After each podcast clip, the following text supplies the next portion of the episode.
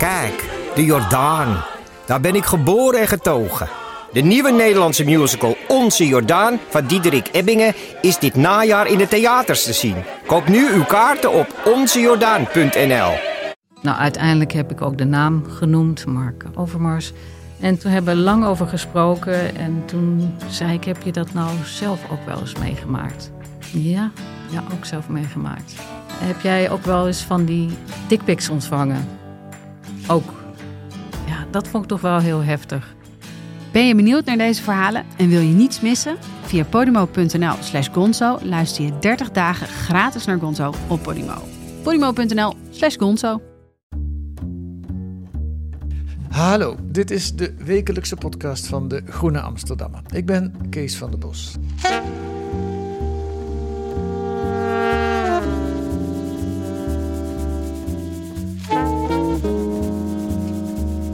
Klasse, dat woord hoor je niet vaak meer. In de jaren 70 en 80 gebruikten we het vaak en met mij de opstandige studenten aan de Radboud Universiteit, toen nog Katholieke Universiteit in Nijmegen. Studie in dienst van het volk, dat eisten we. En we hielden ons lang bezig met de band met de arbeidersklasse. Ik zie jou glimlachen rond, dat komt jou niet helemaal onbekend voor, dit soort praat. Um, en dat allemaal in navolging van Karl Marx, de man die het woord klasse niet heeft uitgevonden, maar die het wel vleugels gaf. Deze week in De Groene is het woord klasse weer helemaal terug. En dat is te danken aan gasthoofdredacteur Ron Meijer.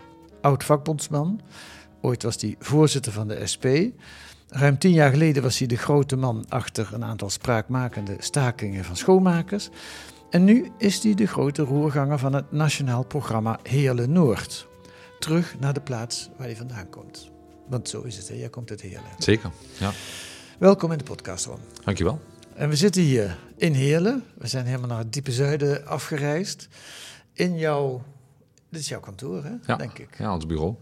Ja. ja, dit is een, het is gebouwd in de vorm van een. Uh, het is grappig als je dit aan jonge mensen vraagt. En nu wil ik jou niet beledigen, uh, Kees. Maar als je jonge mensen vraagt waar lijkt dit gebouw op, zeker ja. aan de buitenkant, dan zeggen ze vaak een kerncentrale. Maar dat is ook op zich logisch, want het is een koeltoren. Ah. Uh, de koeltorens die nu over de hele wereld zijn geëxporteerd, komen oorspronkelijk uit Hoensbroek vandaan. Hoensbroek was ooit, was ooit een zelfstandige gemeente. Ja. Is onderdeel nu van Heerlen Noord, alweer een jaar of veertig.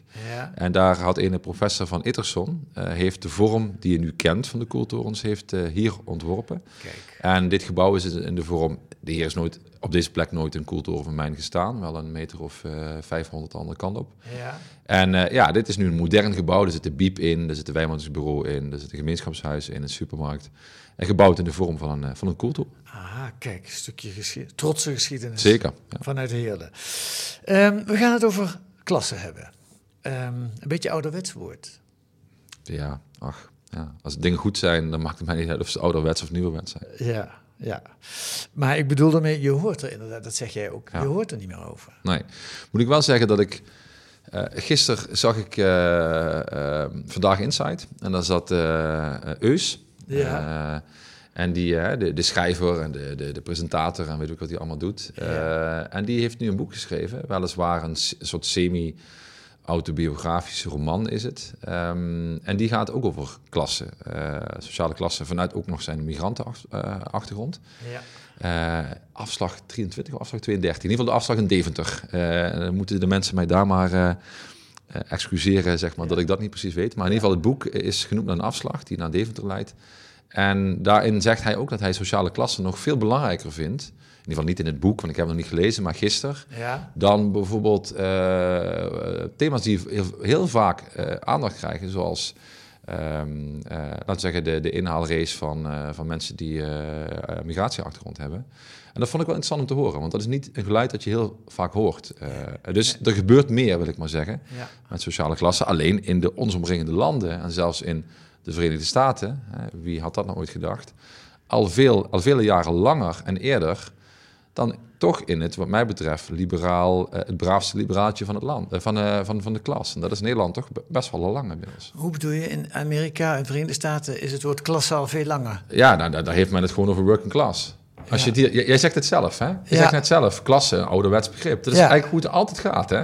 Ja. En dat bedoelde jij helemaal niet per se, zeker als ik naar de inleiding luister, als per se iets negatiefs. Nee. Maar Nederland is het de hele tijd alles wat, zeg maar, wat je gewoon met het blote oog kunt zien, hè? Ja. Daarvoor hoef je geen wonderdokter te zijn. Dat gaat heel vaak over sociaal-economische omstandigheden. Het begrip bestaanszekerheid heeft daar alles mee te maken. En toch hebben we in Nederland de neiging om te zeggen: dat is ouderwets, dat is niet meer van deze tijd, et cetera, et cetera. Nou ja, om, ik, ben, ik ben opgegroeid in een katholieke omgeving, mezelf niet gelovig, maar om dan toch maar de oude bisschop Augustinus erbij te halen. Ja, de tijden zijn wij, hè? De, de tijden, ouderwets of nieuwerwets, dat, is niet, dat is niet, dat overkomt ons niet. Dat doen we zelf.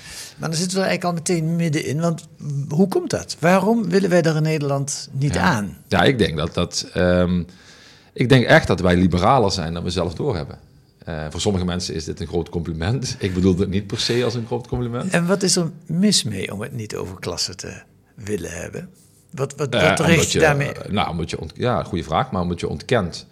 Omdat je de, de, de omstandigheden ontkent. Oftewel, wat er dan denk ik gebeurt, is dat het allemaal meritocratisch wordt. Dus het uitgangspunt wordt jouw inspanning leidt tot een rechtvaardig resultaat. Ja, als jij je best doet. Als jij je best doet, en impliciet is dat, en het is heel interessant hoe dit werkt. Het zijn altijd succesvolle mensen die dit zeggen. Die zeggen altijd, hè, ehm, ja, ik heb mijn best gedaan, ik heb me eruit geknokt. Ik ben, ik had hier laatst iemand te bezoeken die zei, die kwam uit een hele arme buurt, en die zei, ik ben, um, uh, ik ben eruit gekropen. Ik ben echt uitgekropen. Ik dacht, en ik heb mijn, mijn tong even afgebeten. Ik kan niet altijd overal op elk moment zeggen wat ik vind. Maar ik dacht, wat? Ja. Eruit gekropen. Nou, ik, heb, ik denk zo nooit over mijn buurt, mijn nee. buurten. Nee. Kennelijk ben ik er nog niet uitgekropen nee. uh, voor wat dat waard is. Maar dat is dus iets. Hè, dus je bent dus zelf in staat om te klimmen, te stijgen. Eruit te kruipen. Ja. Dat is dus en met heel veel dédain over waar je vandaan komt. Ja. Maar kennelijk ook nog gewoon een individuele prestatie. Heeft niets te maken met omstandigheden. Ja, daar verzet ik me tegen. En omgekeerd, als je dan niet uitkruipt of als het niet goed met jou gaat, dan heb je het ook zelf gedaan. Ja, dat is de, dus, dus zeg maar wat ik, waar ik het altijd mee vergelijk, daarom heb ik ook een groot bezwaar tegen het begrip sociale stijger. Hè. Er wordt altijd tegen mij gezegd. Jij bent een sociale stijger. Ja, dus er wordt gezegd, jij bent natuurlijk het bewijs dat het kan. Ja. Dus je bent het bewijs dat je eigen redenering niet klopt. Ja. Dat is eigenlijk wat mensen dan impliciet zeggen. Hè. Ja. Uh, ja, dat is echt belachelijk. Want als ik het dan vergelijk met, um, met mijn, een deel van mijn vriendjes uit mijn oude wijk Zeswegen. En ik woon nu één wijk verder en in een wijk die, die qua sociaal-economische omstandigheden vergelijkbaar is met de wijk waar ik vandaan kom. Um, en ja, mijn vriendjes, die hadden, ik had uh, ouders die, hè, mijn gezin was arm, maar super warm. En mijn moeder bleef maar zeggen, jongen, doe je best, dan krijg je beter dan wij het hebben. Ik hoor haar nu nog tuiten in mijn oor, zeg maar. Um, en is het mijn succes dat ik zo'n moeder had? Ik dacht het niet, eerder, eerder andersom. Hè. Ik heb weinig uh, invloed gehad op de moeder die ik had ja. en heb. hetzelfde geldt voor mijn vader. Kan dus het jongetje aan de, bij wijze van spreken de overkant van de straat, mijn toenmalige vriendje, mm -hmm. die een, geen vader had, althans die was niet in de buurt, die een moeder had die heel veel dingen deed, maar niet dat wat mijn moeder deed, uh, kan ik die nou kwalijk nemen dat hij die moeder had? Dus wat had hij dan moeten doen? Had hij moeten wegkruipen uit, uit, zijn, uit de schoot van zijn, waar hij geboren is. Kortom, ja. dus ook binnen die, die wijk zijn er verschillen. Ja. Uh, en als je die ontkent, dan ontken je dus ja, hoe belangrijk... Hè, it takes a, village to raise a child, zeggen ze in het Engels. Ja. Uh, ja. In goed Nederlands gezegd. Ja. ja, dat ontken je. Dat die gemeenschap dus niet nodig is. Ja, ja en, dan, en dan betekent dus het woord klasse is denk ik dan, is politieker. En het, oh, woord, uh, het woord, wat is het tegenwoordig, bestaanszekerheid, dat is natuurlijk veel, veel braver. Nou ja, ik krijg inmiddels al een beetje jeuk van het begrip, eerlijk gezegd, omdat het aan inflatie onderhevig is. Maar misschien dan toch nog de metafoor hè, uh, van het bezwaar tegen die meritocratische illusie in heel veel gevallen. Als je nou zegt, oké, okay, dat stijgen kun je zelf. En het heeft met inspanning. Ik ontken namelijk niet dat inspanning een onderdeel van het geheel is. Stel je voor wel, ja. dat, wij, dat men tegen mij en mijn vrienden en vriendjes en, en, en, en de mensen in onze buurt zou zeggen... Ja, weet je wat Ron, het, toen, ik, toen ik een jaar of tien was, het maakt eigenlijk geen klote uit wat je doet. Want hier gaat maar 10% in de universiteit in vergelijking met 40% in andere wijken. Dus doe maar niet je best. Ja. Dat zou natuurlijk gewoon dat, zeg maar, dan zou je een soort van totaal doorgeslagen, uh, dogmatisch, um, uh, collectief denker zijn, zeg maar. Want het maakt allemaal niet uit. Je hebt ja. geen enkel individuele invloed meer. Dat ja. is niet mijn stelling. Mijn stelling is niet dat je niet je best hoeft te doen. Want nee. ja, jongens en meisjes uit onze buurt die moeten extra hun best doen. Dat is ook gewoon de realiteit in die klassensamenleving die je bent. Maar als je dan twee ladders hebt, om die, die, die achterlijke uh, illusie van die meritocratie uh, met een metafoor duidelijk te maken, dan ontken ik dus niet dat je omhoog moet proberen te klimmen. Maar zolang we in de filosofische analyse, de politieke analyse ontkennen dat de ondergrond waarop die ladders staan uh, echt toe doet. Ja. Uh, met andere woorden, doen alsof die er niet toe doet. Dan betekent het dus als mijn ondergrond op beton staat, dan kan ik inderdaad klimmen. Nog even los van of ik armen en benen heb en, en, en allerlei andere dingen nog. Hè. Maar als die ondergrond op voorhand al op moerasgrond staat, dan kan ik klimmen wat ik wil. Hoe, hoe, sportief en gezond ik ook ben, dan zak ik weg in dat moeras. Zolang we dat blijven ontkennen, uh, doen wij mensen die enorm hun best doen, enorm tekort uh, in, uh, in het leven. Wat mij ja. Gaan we het nog meer over hebben, maar ik ga eerst even naar een ander aspect van sociale stijging. Van, van, ik heb jouw boek gelezen, De Onmisbare. Zo noem, jij ze. Uh, dat wordt al iets politieker dan uh, bestaanszekerheid, zou ik maar zeggen. De onmisbare, dan geef je ze al een, uh, een, een, plus, dan geef je ze al iets mee. En in het boek viel me één passage op, twee alinea's. Zou je die, die heb ik uitgeprint hier, zou je die voor willen lezen? Zeker. Ja, even mijn keel schrapen. Hè. Ja. De universiteit en het stadion zijn voor mij als de dorpen in het Heuvelland en de buurt in onze stad. De vermaakte Heuvellanddorpen van Zuid-Limburg zijn oogverbindend mooi, maar ik lijk niet zonder de rauwheid en onvolmaaktheid van onze stad te kunnen. Ik ben verliefd op de kwaliteit van de elite en hou van de oprechtheid van de volksbuurt. Ik ben verslaafd aan de fijnheid van het filmhuis en ik geniet intens van popcorn in de bioscoop. Ik snak naar volmaaktheid en koester wat onaf en onstuimig is. Ik kijk verrukt naar de mogelijkheden van oneindige rijkdom en ben gevormd door de weinige pretenties van armoede. En soms, heel soms, erken ik dat het allemaal niet zo zwart-wit is. Dan zie ik de vele tinten grijs, maar meestal is het één grote worsteling. Waarom is het zo moeilijk om van twee sociale klassen te houden? Waarom lijkt het onmogelijk om me op twee plekken thuis te voelen? Waarom voelt het genieten van intellectuele uitdagingen als verraad? Leg dat eens uit. Wat wil je, wat, nu ben je van, uh, van uh, jongetje uit een arm gezin in Heerlen-Noord... ben je gasthoofdredacteur van de Groene Amsterdammer deze week. Maar je bent natuurlijk veel meer. Uh, maar wat, wat, wat wil je meer over, over, over, elite gesproken, hè? Ja. Wil, wil je maar zeggen. Ja. ja. Uh, nou, dat, het, dat dat... Ja, ik wil daar niks anders mee zeggen eigenlijk... dan ik in, in die twee alinea's doe. Dat er een worsteling is. Dat is echt hoe ik het voel. Uh, en wat is de worsteling? Om dan een contact met thuis te nou, houden? Of? nou ja, dat... Um, ja, ook. Dus uh, ik erger mij. Kijk, met, je, met mijn ouders, ik heb met mijn ouders een super goede band. Dus ik kan met mijn, ik kan, wij kunnen, ik, met mijn vader kan ik ruzie maken, jongen, echt. Uh, en vijf minuten later is het wel oké. Okay. Ja. En gewoon op grond van dat het knettert. mag knetteren tussen ons. Omdat we gewoon weten dat wij kunnen zo'n enorm inhoudelijke ruzie maken, omdat we weten dat het goed zit. Ja. Uh, dat, dat is heerlijk, hè? Dat kan ik met sommige van mijn beste vrienden ook. Ja. Um, maar ik erger me soms aan uh, ja, aan, aan hun cynisme uh, of aan hun sceptisch. Uh, en tegelijkertijd erg ik me als ik dan thuis kom aan mijn eigen ergernis over hun sceptisch en cynisme. Gaan zij nog stemmen eigenlijk? Zeker. Dat ja. wel, oké. Okay. Ja, zeker. Okay. Ze hebben al die tijd natuurlijk op hun zoon moeten stemmen. Ja, in de, in de gemeente anders kwam die niet meer thuis nee, natuurlijk. Precies. Nee. nee, maar nee, nee, nee. Ik heb, uh, nee, kijk, ja, uh, sociale omstandigheden. Mijn moeder was de eerste. Mijn, mijn vader vond zichzelf veel politieker dan mijn, uh, dan mijn moeder. Vindt hij nog steeds, denk ik. Ja. Zoals dat vaak met mannen gaat. Maar mijn moeder was eigenlijk gewoon de slimste van de twee. En verreweg de leukste. mijn vader gaat dit horen, dat vind ik ja, heel, ik vind ik zeggen, leuk. Zeggen. Ja. Maar nee, mijn moeder was de eerste die SP stemde. En die stemde, omdat, wat ook super grappig was. De heel, in Heerlen was de SP al eerder groot dan in heel veel andere gebieden van, van het land. en nog steeds. Hè. Um, en hier was Jan de Wit toen actief. Jan de Wit is een van die... Uh, oud Tweede Kamerlid. Oud Tweede Kamerlid, oud Eerste Kamerlid. Ja. Heeft ook de, de, de, de bankencommissie gedaan na de, de, ja, de, de 2008 uh, ja. Um, ja, ellende. En hij um, was een, een, niet zo... Um, hij was eigenlijk een atypische SP'er en sommige onder, op sommige onderdelen. Onder andere dat die man altijd een keurig pak draagt met een stropdas. Ja. En mijn moeder, toen ik haar vroeg waarom stemde hij naar SP, en dan zei ze, ja, die man die, die was hier altijd, ging huis in huis, uh, was oprecht geïnteresseerd in de mensen in Zeswegen. En hij droeg ook nog zo'n prachtige slips. Slips is uh, Limburgs dialect voor stropdas. Ja, dat vond ik een heerlijke analyse, want dat ja. betekent dus dat je... Wat ze eigenlijk zei is, ik vertrouw die man. Hij ziet er netjes uit, maar hij, komt toen, hij heeft nog echt... Hij heeft anders dan die andere mensen met stropdassen... heeft hij wel interesse in ons. En dat, dat soort van volksinstinct... voor wie kan ik vertrouwen en wie niet... Ja. Ja, mijn vader is veel te lang, zeg ik maar even met de wijsheid van nu, veel te lang Partij van de Arbeid blijven stemmen.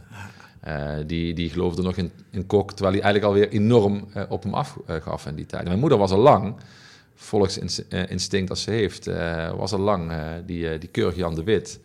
Uh, die, uh, ja, die, die vertrouwde ze al veel eerder dan, uh, dan, de, dan de mensen waar zij dacht dat ze bij hoorden. Maar even terug naar wat je zegt in dit citaat. Hè. Wat de andere kant die erin zit, is dat je ook toch een soort. Ehm, dus je, je ontgroeit op een bepaalde manier de, het, het moeras of, de, of het beton waar je uitkomt, mm. de, de, de, je afkomst.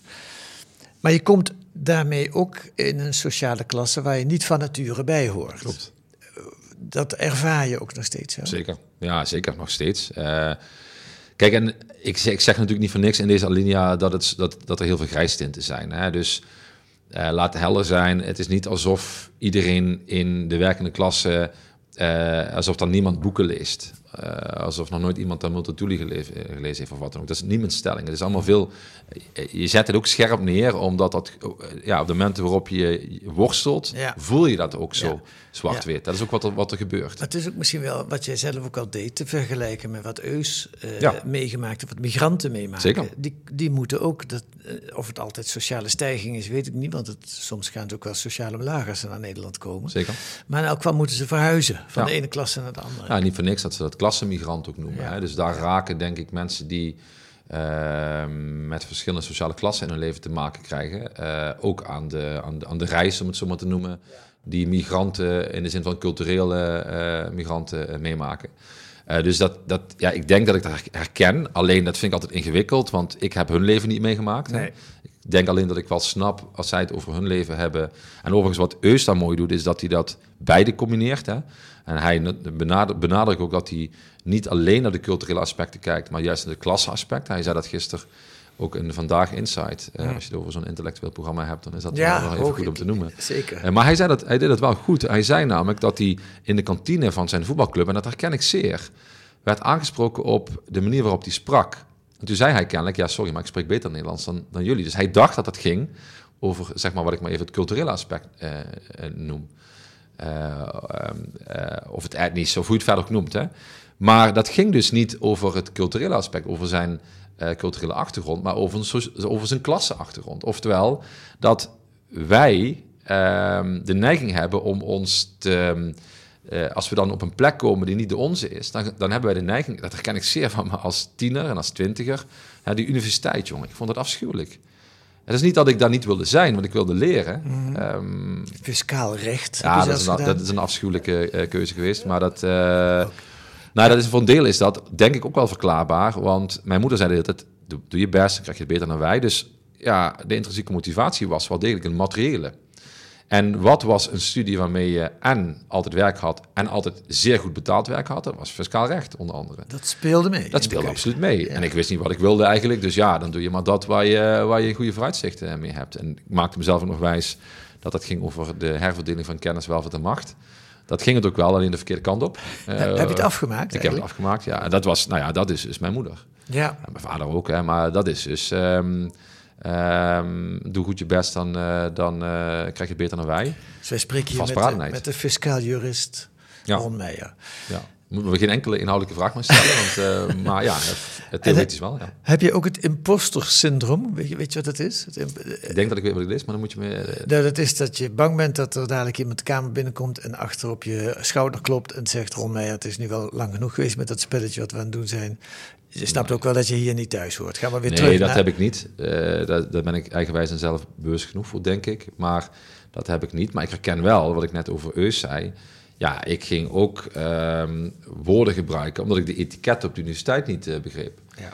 Uh, en dus je gaat wel heel erg je best doen om erbij te horen. Als dat onderdeel van het imposter syndroom is, dan begrijp ik dat. Maar ik, kijk, ik heb zwart-wit gezegd, en eigenlijk is het niet eens zo zwart-wit, eigenlijk is het gewoon wat het is. Maar mijn studievrienden komen allemaal uit Hele Zuid. Dat zijn allemaal managers en accountants en consultants en eigenaren van bedrijven en weet ik wat allemaal. En mijn, um, zeg maar, mijn, mijn buurtvrienden of mijn vakbondsvrienden of de vrienden uh, de, bij de SP, zeg maar, komen bijna allemaal uit hele Noord. Ja. dus de treinschoonmakers, vuilnismannen, thuiszorgers komen bijna allemaal uit hele Noord. Ja. En, en ik hou van ze allebei en ik vind het ook fantastisch om bij die groepen te zijn. En tot mijn totale verbazing had ik zelfs nog een blunder gemaakt. door mijn beste vriend Martijn. Komt het hele Zuid. Maar ook, en ik schrijf er ook in een onmisbaar over, mijn, eh, mijn, mijn vakbondsvriend Ad, is treinschoonmaker. In mijn hoofd kenden die twee elkaar. Want ik ken ze. maar ze kennen elkaar niet. En ik kwam er pas achter toen, zij, toen ik ze allebei had uitgenodigd Ja. bij de lancering van de Onmisbare. Kun je nagaan. Ik ken Ja. ze allebei al Ja. heel erg lang. Niet dat ze nooit van elkaar hadden gehoord, maar ze hadden elkaar nog nooit gesproken. Ja. Eh, En in jouw hoofd waren ze wel bij ja, was dat helemaal verbonden met elkaar. Ehm. En dat, dat is dus... Dus ik ben laatst een weekendje weg geweest met, die, eh, met, met de vrienden, zeg maar, de hele Zuidvrienden. Ja, dat is een heerlijk weekend. Maar tegelijkertijd denk ik, ja, jullie hebben geen idee... eh, als het gaat om wat we daar aan geld uitgeven zo'n Ja. weekend. Ja. Ehm, ja, dat kunnen de arts van deze wereld helemaal niet. Eh, dus ik ben materieel inmiddels zit ik in hele Zuid. Ja. Eh, maar eh, ik identificeer me nog steeds met. ik moet af en toe gewoon met Ben en met Ad en, en met Mustafa of met hoe ze ook allemaal heten, gewoon bellen. Gewoon om te vragen hoe gaat het met je. Niet omdat ik, ik geloof niet dat ik me daarvan vervreemd. Ik woon in, een- in een buurt waarin, ja, laten we zeggen, in een van de armste buurten van, van de stad. Maar ik wilde wel altijd graag me ervan ver, eh, vergewittigen en verzekeren dat ik echt nog weet wat er speelt. zeg. Ja. Misschien is dat het een beetje dan. eh. Nou ja, we praten er nu... Ja. Nou, we praten er nu over alsof het een probleem is, maar het is natuurlijk ook een enorme verrijking dat je het allebei Zeker. hebt. Ja, ik zat, ja, kijk, ik denk dat het ook een soort brugfunctie is. Ja. Ehm, zonder dat nou al, zonder mezelf te belangrijk te maken, want zo bedoel ik dat helemaal niet. Maar wel, ehm, ja, kijk, om van de ene naar de andere kant te, komen, moet je wel die brug willen nemen. Dus dat zeg ik tegen mijn vrienden uit de hele Zuid. Als je echt wil weten hoe het zit, ja, dan moet je niet alleen maar in je eigen eh, mooie wijk blijven, blijven, eh, blijven zitten. Dan moet je echt op zoek gaan en echt willen horen wat er gebeurt. Ook door de woede heen proberen te horen. Die woede gaat helemaal niet per se over jou, maar wel Nee. over, de, over onrecht. Omgekeerd trouwens ook. Dus eh, als wij geloven dat de omstandigheden de mens maken, geldt dat, en daar geloof ik fundamenteel in, dat is het uitgangspunt van mijn denken, dan ehm, geldt dat ook voor eh, rijke mensen. Dus kunnen we rijke mensen, kunnen we iemand die is opgegroeid in rijke omstandigheden, ehm, kunnen we die verwijten dat hij niet weet hoe het is in een arme buurt? Ja, het antwoord is nee, als hij dat gewoon... Hè, hoe kun je iemand verwijten dat hij niet weet wat hij niet kan weten? Het antwoord is natuurlijk nee. Behalve als hij het zo vaak onder de neus geschoven heeft gekregen, dat hij het niet meer kan ontkennen. Ja. Dan wordt het anders. Ja. Maar. En ja, dat, dat allebei... Ik was altijd woedend op alles en iedereen die uit rijke buurt kwam. Nou, dat, Maar ik snap nu wel beter dat je daar ook wel... Ook wij uit Zeswegen en uit onze buurt moeten er wat aan doen. Ja. Moeten onze stem laten horen. Ja. Om dat bij de goede krachten uit die rijke wijken tussen de oren te krijgen.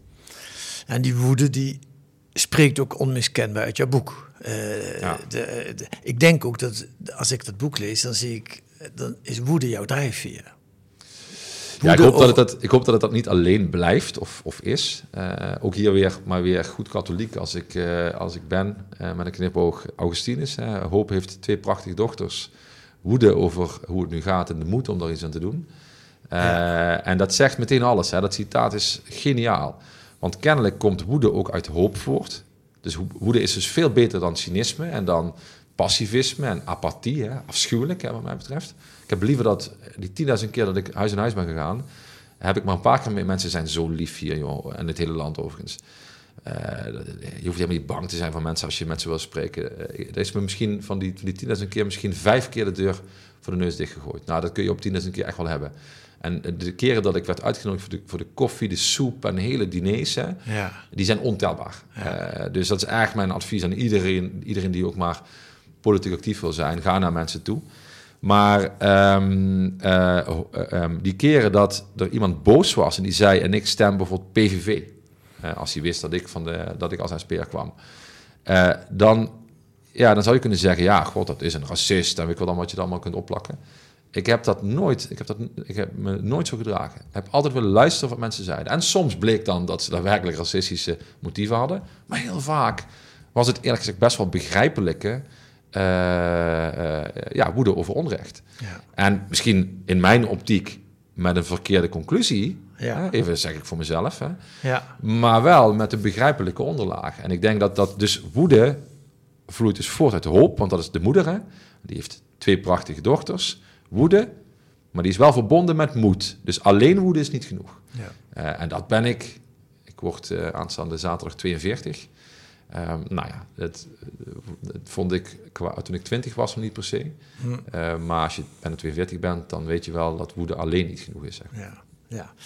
Nee, uh, nee, en je hebt natuurlijk ook uh, je bent geen stenen gaan gooien, zal ik maar zeggen. Je hebt er van alles mee gedaan met die, met die, met die woede. Ik had altijd wel een neiging om stenen te gooien. Maar... heb je wel eens stenen gegooid bij een demonstratie? Ja, nee, nee, nee, nee, heb ik nooit. Nee, nee, nee. Ik heb, uh, wat dat betreft, ik, toen ik me de eerste keer meldde, bij, uh, toen ik politiek actief werd... Um, toen kwam ik met Riet de Wit in gesprek. En Riet de Wit is, is een beetje de, uh, ja, de moeder van, van de lokale SP hier.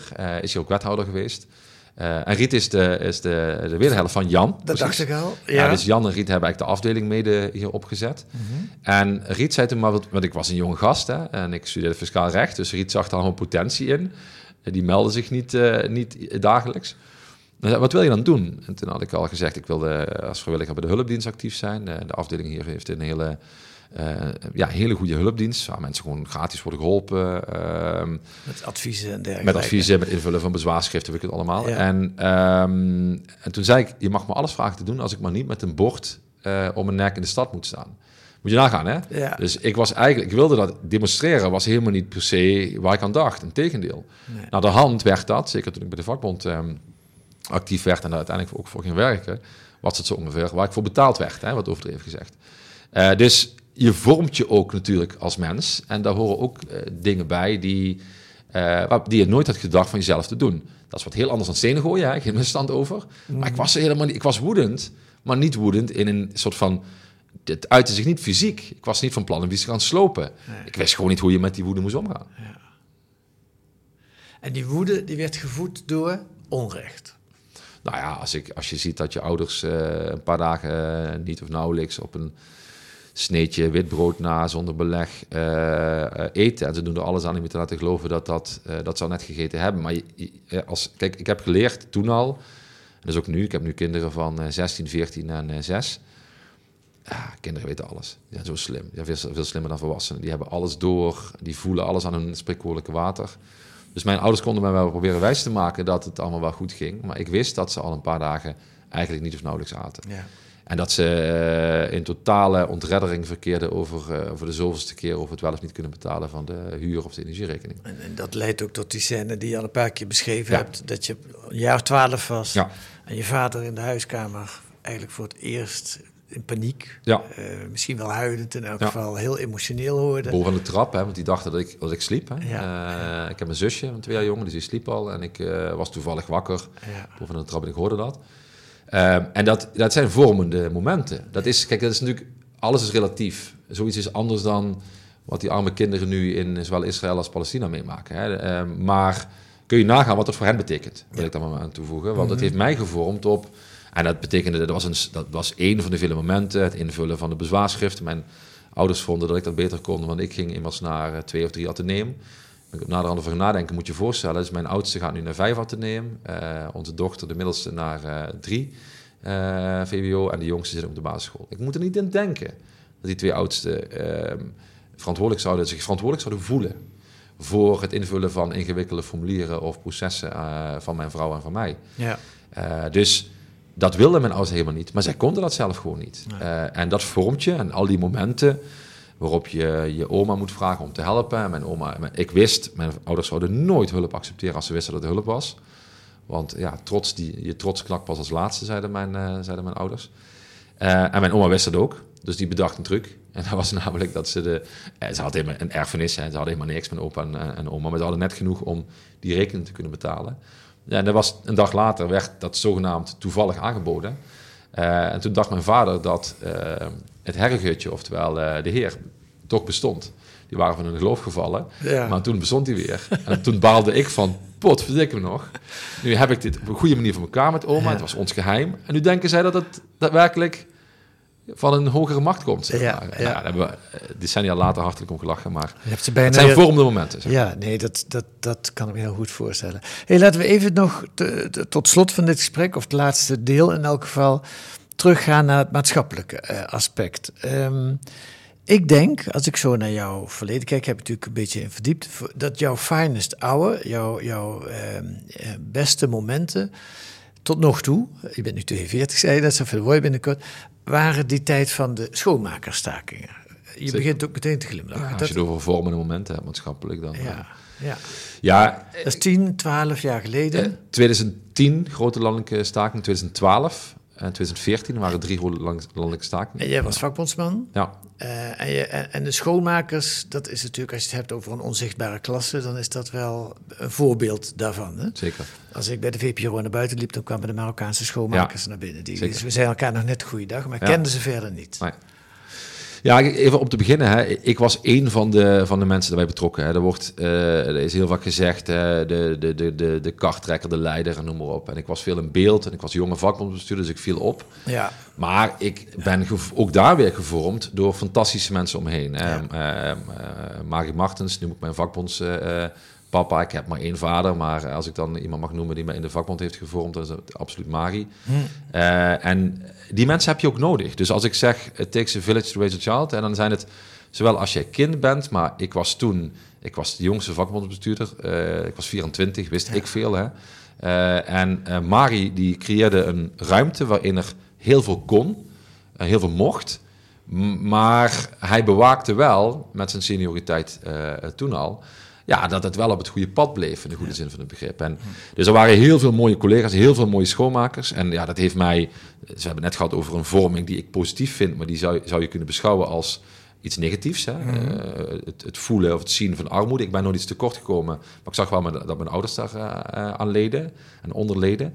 Maar als je het over hele positieve vorming hebt, ja, zien dat bijvoorbeeld eh ogenschijnlijk kleine overwinningen. Dus voor mensen van buiten die kijken naar de grote, eh, grote eh, zeg maar, veranderingen in de wereld, is het voor elkaar krijgen van het alleen maar opeisen van een CO-boekje. Laat ik het super klein maken, want dat was het ook. Hè. Ehm, schoonmakers hadden wel recht op een CO-boekje, dat, zodat ze wisten wat erin stond, maar kregen die bijna nooit uitgereikt. Simpelweg, de meeste managers dachten, als ik die uitreik, moet ik het ook nog gaan doen. Moet je, stel je eens voor. ja. Alleen dat, door middel van een petitie opeisen, dan zou je denken, ja, maar is dat nou een grote winst? Ja, kleine overwinningen in de hoofden van, worden in de hoofden van mensen, eh, kunnen leiden in de hoofden van mensen tot hele grote revoluties. Dus dan heb je het gevoel dat je veel meer kunt veranderen. Dus eerst dacht je, het heeft toch allemaal geen zin, hè? Dat horen we nu heel vaak. Dan win je, zet je een kleine stap, collectief, en dan proef je eigenlijk het zoet van wat er mogelijk is. En ja, en dat heeft me ook enorm gevormd. Ja, en wat er toen was er heel veel mogelijk ineens. Er kwamen Ja. schoonmakers kwamen in actie. De mars van respect Zeker, in verschillende ja. steden. Ja. Dat was ook heel mooi symbolisch om dat zo neer te zetten. Ik weet niet wie dat verzonnen heeft, maar dat, dat is een, eh, een gouden vondst geweest, denk ik. Zeker. Eh, omdat je aangaf dat het meer, ging dan alleen een paar centen erbij, die overigens ook heel belangrijk waren. Maar ehm, die zijn ook redelijk succesvol geweest die stakingen. Ja. Toen was het probleem dat eh, de eerste twee ziektedagen Ja, niet betaald werden. ja, ja. hoe is dat nu eigenlijk? Weet je dat? Ja, dat is eh, toen afgedwongen. Het heeft wel lang geduurd. Hè. Ja. 2010, toen begon het al. Het was al een discussie, 20 jaar lang. En, en, de schoonmaakbedrijven hielden dat af, want dat, dat kon niet. Heel interessant was dat ze... De, man, de man, sorry, ik doe de microfoon om. De managers die eh, hadden dat niet. Die kregen wel doorbetaald bij ziekte. Maar de schoonmakers waren daartoe kennelijk, waren kennelijk niet in staat om daar normaal mee om te gaan. Was het perspectief van het management. Ja. En dan moet je weten dat het ook nog zo is dat ehm, de opdrachtgevers die betalen. Dus de Rijksoverheid, Schiphol, de NS, Philips, eh, noem eens maar op. Ehm, die betalen een schoonmaakbedrijf. Eh, en dat schoonmaakbedrijf dat biedt zichzelf veel te goedkoop aan. En ik vergelijk het altijd met een gouden Rolex. Ehm, je biedt een gouden Rolex aan voor 10 euro. Ja, dan weet je enige zeker, dan is, het, is hij of niet goud of er is echt iets mis mee. Hij is in ieder geval niet op een eh, fatsoenlijke manier is hij, is hij in de verkoop gegaan. Zo moet je die schoonmaak, eh, die onderhandelingen ehm, met diensten die eh, met niet schaarse arbeid te maken hebben, dat is wel een belangrijk onderdeel. Namelijk met heel veel mensen die dat werk moeten verrichten. Ja, zo moet je dat zien. Dus het is iedere keer wordt het beschouwd als iets wat wel moet gebeuren, maar misschien niet het allerbelangrijkste is voor die opdrachtgevers. Terwijl hygiëne en netheid eigenlijk wel cruciaal is. Hè? Zeker Ja. in, in tijden van virus, heb ik wat allemaal. Ehm, maar toch wordt het zo niet gezien. En dus wat wij deden was op de eerste plaats is die schoonmaakbedrijven overslaan. Want ja, die konden alleen maar nee zeggen. Dus je ging rechtstreeks naar de werkgevers. Follow the money, naar de opdrachtgevers toe. opdrachtgevers toe. Die bepalen Ja. hoeveel Ja. geld ze vrijmaakten voor schoonmaak. En daar vroegen we dan, goh, maar meneer eh, Kees, wordt u, hè, bijvoorbeeld, we hebben dat letterlijk gedaan bij, met duizend schoonmakers voor de deur, bij de directeur van Philips destijds. Toen nog in Eindhoven. En ehm, die werd overvallen, want wij noemden dat lobbyen. Nou, ons lobbyen was met net wat te veel mensen in de lobby wachten tot het de hoogste baas naar beneden zou komen. Die kwam, die was een beetje overvallen en die eh, vroegen we, en dat we zeggen Kapi, de trendschoonmaker uit Eindhoven, die had eerst een soort chit-chat met hem, een beetje op zijn gemak laten voelen. Uh, en allemaal heel, heel vreedzaam en heel keurig, hè. Maar die vroeg toen, goh, uh, als mensen nou hier bij Philips ziek zijn, hè, worden ze dan doorbeeld als ze ziek zijn? En die man die begon zijn zin met, ja, natuurlijk. Toen dacht hij, oeh, shit. dus het is ook natuurlijk om het te ja. doen. Maar waarom denken de mensen die het voor zichzelf goed geregeld hebben dan, ja. dat het voor de mensen die hun, letterlijk hun shit opruimen, niet hoeft te gebeuren? Maar is het inmiddels het is, het is gerealiseerd, het is okay. gelukt. Okay. Maar let wel, dat is dus niet. Het werkt dus niet zo dat als je, dus als je druk zet, als je uit de onzichtbaarheid stapt, hè, nooit meer onzichtbaar was zo'n leus, uh, respect was zo'n leus, dat moet je natuurlijk wel blijven doen. Dus Ja. het is een, een permanente, als je dan de dialectiek, als ik jouw inleiding hoor, heb je het daar ongetwijfeld in jouw jongere jaren Komt ook over bekend gehad. voor, zeker. Is het een touwtrekwedstrijd? Ja. Dus als jij, we hebben getoond dat met genoeg mensen aan de schoonmakerskant aan de touw trekken, dat effect kan hebben, dat je zelfs de opdrachtgevers de goede kant op kunt, sturen, eh, kunt trekken. Maar dat is dan niet één keer gerealiseerd, vervolgens in beton gegoten. Je moet dat blijvende doen Ja. die doorbetaalmuziek is gerealiseerd. De loonstijging toen was ook heel eh, eh, fors. Maar als de schoonmakers niet opnieuw, ze hebben gezien dat het kan, niet opnieuw af en toe op zijn zakscher aan de bel trekken, ja, dan worden, Dat, dan worden dat weer kruimels die je erbij krijgt. En dan loop je weer een achterstand op. Hey, dan wil ik een link maken. Het is, gisteren was het Wereldarmoededag. Ja. Eh, Het is vandaag woensdag, gisteren was dinsdag. Zondag is er een eh, mars tegen de armoede georganiseerd door de FNV. Eh, wat vind je daarvan? Eh, nou, ik vind, dat de, ik vind het hartstikke goed dat de FNV, de vakbeweging, moet zich uitspreken over, over armoede permanent. Ehm, eh, volgens mij is er binnenkort ook op, dacht ik, op 4 november een, eh, een, een, een, vak, een, grote vakbondsdag over eh, bestaanszekerheid. Dus ik vind dat niet alleen dat. ehm, Maar is het te veel? Ik, ik, ik vraag het je omdat ik, ik voel een soort spanning met die schoonmakers. Dat, dat, Ja. dat, dat, dat, mars tegen de armoede, dat is net als voor de bestaanszekerheid. Ja. Iedereen, iedereen in Nederland zal zeggen, ja, tuurlijk, dat moet. Ja. eh, maar, maar ondertussen blijft die maar bestaan. Dus dat Ja. zijn ook veel loze woorden. Is het, is het handig om mensen te organiseren op iets wat ze missen? Ja, kijk, doorbetaling ziekte was ook wat, eh, wat schoonmakers misten. Dus ik vind dat op zichzelf niet zo gek. Wat ik... ehm, kijk, wat cruciaal is, is dat je dat... Dat, dat het de mensen zelf zijn die dat, die dat doen. Dus niet, dat, dus niet alleen preken voor eigen parochie door degene die al meedoen, maar je wil daar voortdurend mensen bijhalen die in die omstandigheden zitten. Dus als het alleen de vakbondsbestuurders zijn die dat doen, ja, dan heb je er niks aan. Wat de kracht toen onder andere van de schoonmakersacties was, en er zijn inmiddels veel andere groepen geweest die dat ook gedaan hebben, is dat het, eh, het verhaal werd, en dat was het misschien niet helemaal in het begin, maar dat werd het wel van de schoonmakers zelf. Zij eisen dat zelf op. Natuurlijk met hulp van alle middelen en alle eh, betaalde krachten van de FNV eh, in, in dat geval. Maar het werd wel echt hun verhaal. En Ja. kijk, het, als je het over armoede hebt, het is interessant hoe wij in het land zijn gaan denken dat het een soort, ehm, dat het een soort onhaalbaar iets is. Hè? Terwijl als je dat nou simpel op een rijtje zet, ehm, en dat is niet het enige van armoede, zeg ik er meteen even bij, maar zo simpel kunnen we het wel ook maken, moeten we het ook soms ook maken.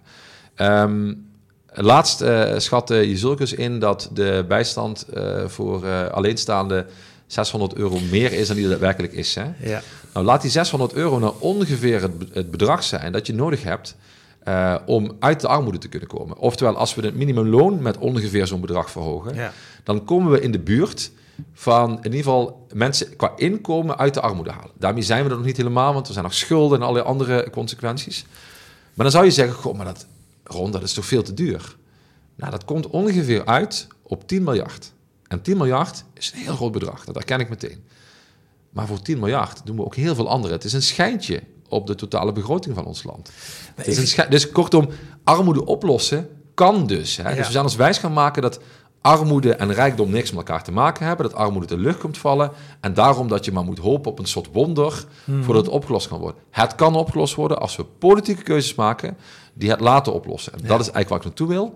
Zolang die marsen niet een heel concreet doel hebben, wat willen we ermee bereiken?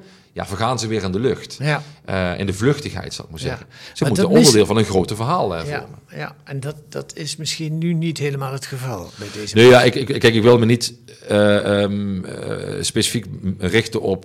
ik vind iedereen die in actie komt, die doet het beter dan iedereen die thuis blijft en niks doet. Hè? Dus ik, ik wil me niet per se richten op die, die machten die jij noemt, maar veel meer, ik zou wel willen, en want dat is onderdeel van mijn analyse, ehm, hoe kan het dat de rijken niet weten wat er bij de armen gebeurt, even heel zwart-wit gezegd. Dat is onder andere, dus als, ik kreeg laatst een keer de vraag van iemand die zei, tot wie richt je je dan? En ik richt me per definitie tot mensen die het onrecht ervaren. En ik snap dat je cynisch of sceptisch zou kunnen worden, maar zolang jij jezelf je stem niet collectief organiseert en laat horen, mhm. is het niet raar dat, mensen, dat andere mensen niet kunnen horen. Dus daar begint het wel mee. Dus het is niet een soort zielig verhaal dat anderen maar moeten oplossen. Nee, uh, de mensen die vinden dat hen tekort en onrecht wordt gedaan, zullen zich ook collectief moeten organiseren. En, die, en dat is impliciete kritiek op de organisaties, alle instituten, die zeggen te staan voor het vertegenwoordigen van die mensen. Ja. Als je daarvoor zegt te staan, moet je ze ook organiseren.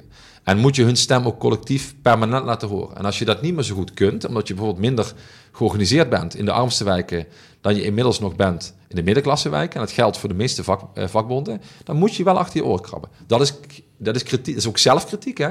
Want ik voel mij als onderdeel, als lid van, van, de, van die vakbond, van een van de bonden, van de FNV.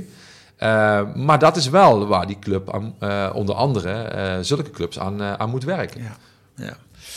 Goed, het wordt een wat langere podcast dan we gewend zijn, maar dat maakt niet. Het is, het is uh, interessant genoeg. Ik ga nog één. Ik zal nu alleen maar ja nee zeggen. ja, ja nou, dat kun je helemaal niet volgens mij.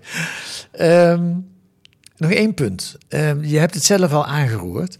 Uh, dat onrecht is de afgelopen 15, 20 jaar onder Rutte in elk geval alleen maar verschrikkelijk toegenomen. Op alle fronten. Of het nou over jeugdhulpverlening gaat, of achteruitgang van onderwijs, of voedselbanken, toenemen van armoede, noem maar op.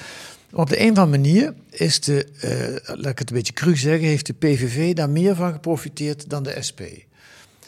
Waarom? Ja, heel ingewikkeld. Als ik dat antwoord heel makkelijk had, had ik het al lang gegeven. Uh, ik, denk dat, je hem, dat ik hem even breder trek, uh, om te beginnen. Dat is namelijk dat als ik... Ik, ik um, definieer sociale klasse als... En dat is een definitie. Dus ik, ik pretendeer niet dat die wetenschappelijk onderbouwd is... of dat die juist is. Vul hem aan, corrigeer hem. Ik vind het allemaal best.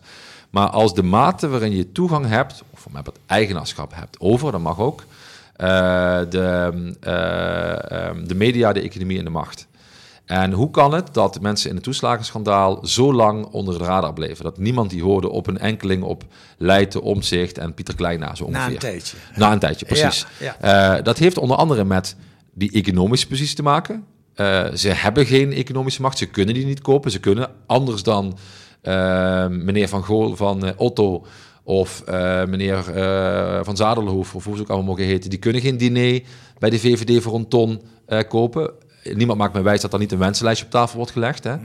Dat is gewoon direct het kopen van invloed, dat kan niet anders. Maar ze hebben ook geen netwerk. Dus ik vind dat ook zeg maar tegelijkertijd ehm, kritiek op ons medialandschap. want waarom spreken wij daar nu pas over? dat is geen rechtstreeks feit aan jou. Maar waarom gebeurt het in Amerika al veel langer, in, de, in het Verenigd Koninkrijk? En dan zeggen we, ja, Frankrijk, maar die hebben het er altijd over. Ja, dat zal wel. Maar waarom gaan hier ook, want dat is de essentie, hè? Als we het zouden hebben over mensen die een kleinere auto hebben, omdat je pa een grotere kar rijdt dan de mijne, om allemaal maar te citeren, dan hadden we dit gesprek helemaal niet. Maar de mensen die opgroeien, de kinderen die vandaag worden geboren in mijn zeswegen, mijn oude buurt of mijn huidige buurt, die gaan gemiddeld zes tot zeven jaar eerder dood als ze opgroeien in een arm gezin. In vergelijking met mensen die opgroeien een paar kilometer verderop in een rijk gezin. Als we, en 15 jaar eerder ongezond. Als we daar niet woedend over worden. Mm ik, niemand pleit voor het omlaag halen van de levenskansen ja. voor de mensen in de rijke buurten. Ja. maar, het zijn politieke keuzes waarom het niet gebeurt in die arme buurten. en dat heeft dus te maken met aandacht en een netwerk. En ik denk dat dat ook zo werkt, dat het decennia lang, dat het gewoon, ja, in ieder geval de afgelopen jaren, veel interessanter is om etnische culturele kritiek te hebben. De cultuuroorlog, de cultuurstrijd wordt, heeft, krijgt veel meer aandacht. Klas is ingewikkeld, is ouderwets. De eerste twee zinnen. Hè, uh, is van ooit lang geleden, hebben we het lang over gehad. Is Karl Marx. Ik wil het de godsganslag van Marx hebben. Maar we kunnen het ook over sociale klasse hebben zonder het over Marx te hebben. Dat kan ook, hè? Ja, maar even over die gezondheid. Want het grappige is, of het grappige, het bijzondere is, de SP is eh, volgens mij, ik heb er ooit Agnes Kant dat uit horen leggen, begonnen met een congres over gezondheid en die achterstand, die ongelijkheid van de gezondheid. Hè? Dus juist... Jan Marijnissen kreeg toen kritiek, hè? die noemde dat, um, ik geloof, dood door schuld. Uh, en daar hebben we het al begin jaren 19, nog voordat de SP in, de land, in de Tweede Kamer terecht kwam. Ja.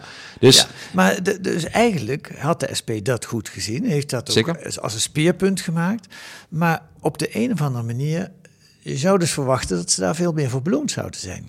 Ja, maar goed, wat niet is kan er komen. Hè. Uh, en ik denk dat ik wil altijd ook altijd beginnen met te kijken naar wat ik, wat, ik zelf beter kan doen, of de club waar ik bij hoor beter kan doen. Mhm. Nou ja, um, als we het subliem zouden doen, dan zouden we er beter voor staan dan we nu doen. Tegelijkertijd zeg ik wel, in, tegen de context en in, en in de context van de voortdurende ja, ik noem het maar zo, geilheid om het over cultuurstrijd te hebben. Er hoeft maar een scheet gelaten te worden op verschil tussen um, uh, Turken, Marokkanen en, en, en uh, autochtone Nederlanders, om het maar even zo te noemen. En het gaat er maanden over. Ja, vergelijk dat nou eens met um, zaken die heel vaak als veel ingewikkelder zijn neergezet, maar die gewoon op leven en dood neerkomen. Ja, en ik heb mezelf voorgehouden om. Uh, ik ontken niet dat er verschillen bestaan tussen mensen gebaseerd op een etnische, religieuze, culturele achtergronden. Maar ik vind dat we het eh, verhaal over de verschillen gebaseerd op klasse veel luider moeten laten horen. Veel schaamtelozer, veel zonder al die nuanceringen. Hè. Linkse partij hebben ook altijd, linkse mensen hebben altijd de neiging om alles aan honderd keer te nuanceren. Hou op, vertel het verhaal dat we zien in de zeswegens en de woensels van, uh, van, uh, en, de, en de Oosterparkwijken van dit, uh, van dit land. Want het is nodig. En ik denk dus dat, dat, we dus de mensen met economische macht dit moeten vertellen, de mensen met politieke macht dit moeten vertellen en de mensen in de media dit moeten vertellen die keer op keer vertellen dat het een ouderwets verhaal is. Terwijl het nieuwerwetser is dan ooit, terwijl het de godsganse dag op straat te zien is. Mm. En dat verhaal moeten we vertellen wat mij betreft. Nou, dat doen we deze week. Dankzij jou in de Groene Amsterdam en de volgende week. Dank u wel voor dit gesprek. Dankjewel, Kees.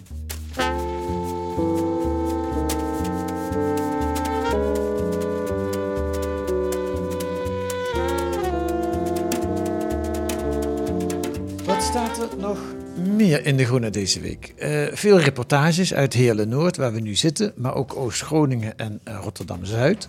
Dat nationaal programma gaat in 20 gemeentes, wordt dat uh, uitgerold. Razid Elibol portretteerde de Heerlense martial arts fighter uh, de vechter en voormalig metaalbewerker Jarno Ernst, die ken jij vast. Uh, ja. Het is hem gelukt om een weg naar de wereldtop te vechten. Nou, dat kun je wel zeggen, letterlijk vechten. En hij wil een voorbeeld zijn voor jongeren uit de achterstandswijk, waar drugs en wapens nooit ver weg zijn. Ik wil dat jongeren naar mij kijken, zegt hij, en dan denken: als Jarno de top kan bereiken, waarom zou het aan mij niet lukken? zouden de woorden van Ron Meijer kunnen zijn.